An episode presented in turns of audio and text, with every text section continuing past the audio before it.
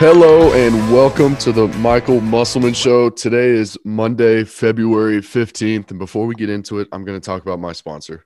Recollect Limited is Arkansas's best place to shop for the nostalgic clothing you crave. They have a wide selection of vintage goods with a focus on items from the 80s and 90s.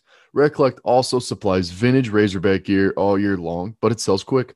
Shop the newest items on Instagram or online at recollect.ltd. Have old clothes lying around? They buy. Open Monday through Saturday, 10 a.m. to 6 p.m. to buy, sell, or trade. Located at 2218 North College Avenue in Fayetteville.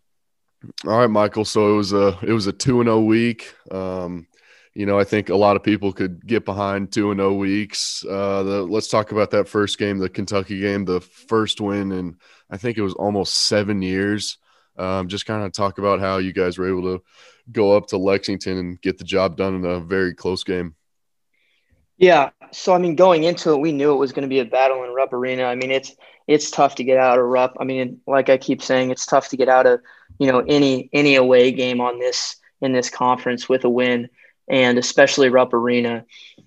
Um, so getting out of there with a win, whether it be by one point or you know twenty points, is is always is always a good thing, and um, you know it put us in a good position in league, and it put us in a good position going forward, and obviously going into that Missouri game.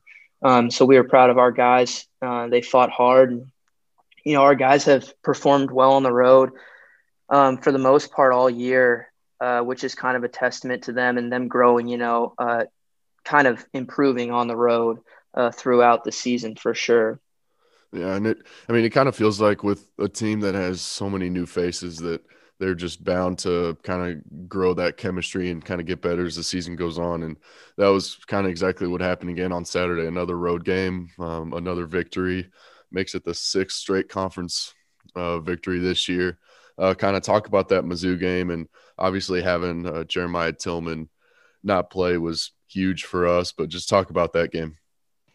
Yeah, so coming off that Kentucky win and going into that Missouri game, you know, obviously our confidence was high. We were on a, a five game SEC win streak. And so uh, the Tilmon absence, you know, played a big part just because we had game planned the whole, you know, the whole stretch leading up to that game kind of around him because he's such a, a centerpiece for that team. And, you know, with him in or out, just makes gives the team a whole different dynamic in terms of, you know, uh, pick and roll game and, and rebounding and um, paint defense and stuff like that. So, so having him out and, and figuring it out 10 minutes before the game kind of put us into a little bit of a scramble mode. And, um, you know, when a team's fully healthy, the one thing you kind of know is, you know, where the shots are going to come from and kind of what the game plan is going to look like. And when there's a major piece out like that, obviously it hurts a team, but it, you know, it affects the other team as well, just because the game plan is, you know, so up in the air. You don't know where those extra minutes and extra shots are going to come from.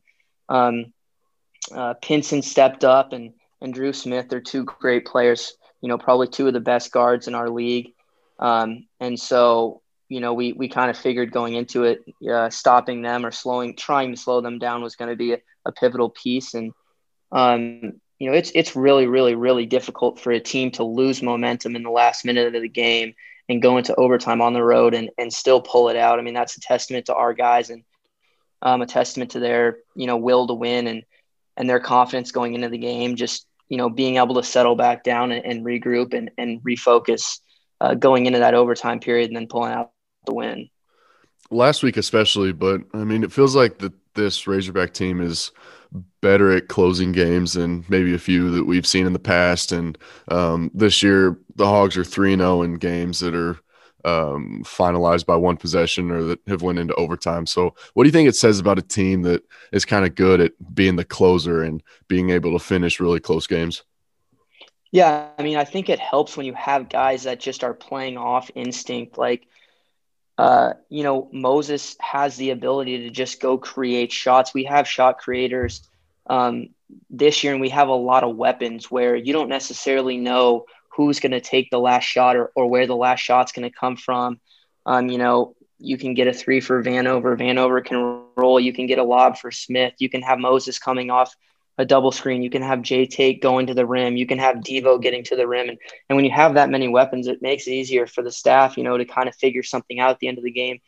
And we have high confidence in our guys where we don't need to call a timeout. We can just go let them play it out at the end of the game, which we've done multiple times. And we have confidence that they're going to get a bucket or get a foul and get to the rim, um, and you know make something good happen. And and that's just kind of the makeup of our team. Um, you know, we're we're confident in our guys, and I think our guys are confident in themselves right now, where they can just go make a play, you know, in crunch time, and it's almost better than drawing something up because uh, if you know if, if your own staff doesn't know what's coming, then the defense surely doesn't know what's coming.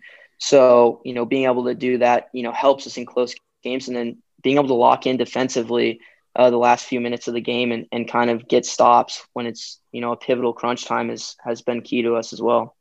It feels like one guy that's stepped up the last week and a half has been Connor Vanover, the the seven footer. I think he's had double digit points in the last two games, and he's had multiple blocks and at least four plus rebounds. Um, are you seeing his confidence kind of steadily rise as uh, at least in the recent few games?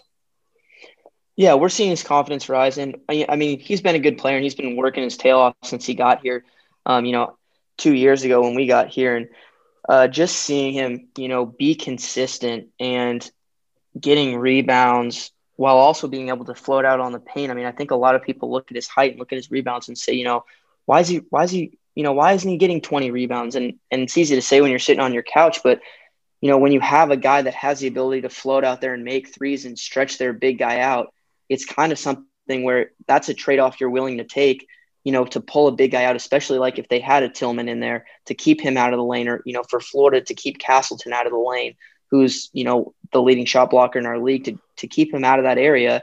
Um, that's kind of a trade off you'll take with Vanover floating around the perimeter and and maybe less rebounds and more threes, and you're stretching the defense a lot. So uh, we're a dynamic team with versatility, and um, you know he kind of brings an added factor where you don't really know where he's going to be on the floor, how we're going to use him, and um, that's kind of been a you know something new for our staff to to figure out how we're going to use him on both ends of the floor and and where we can attack him uh, using Vanover.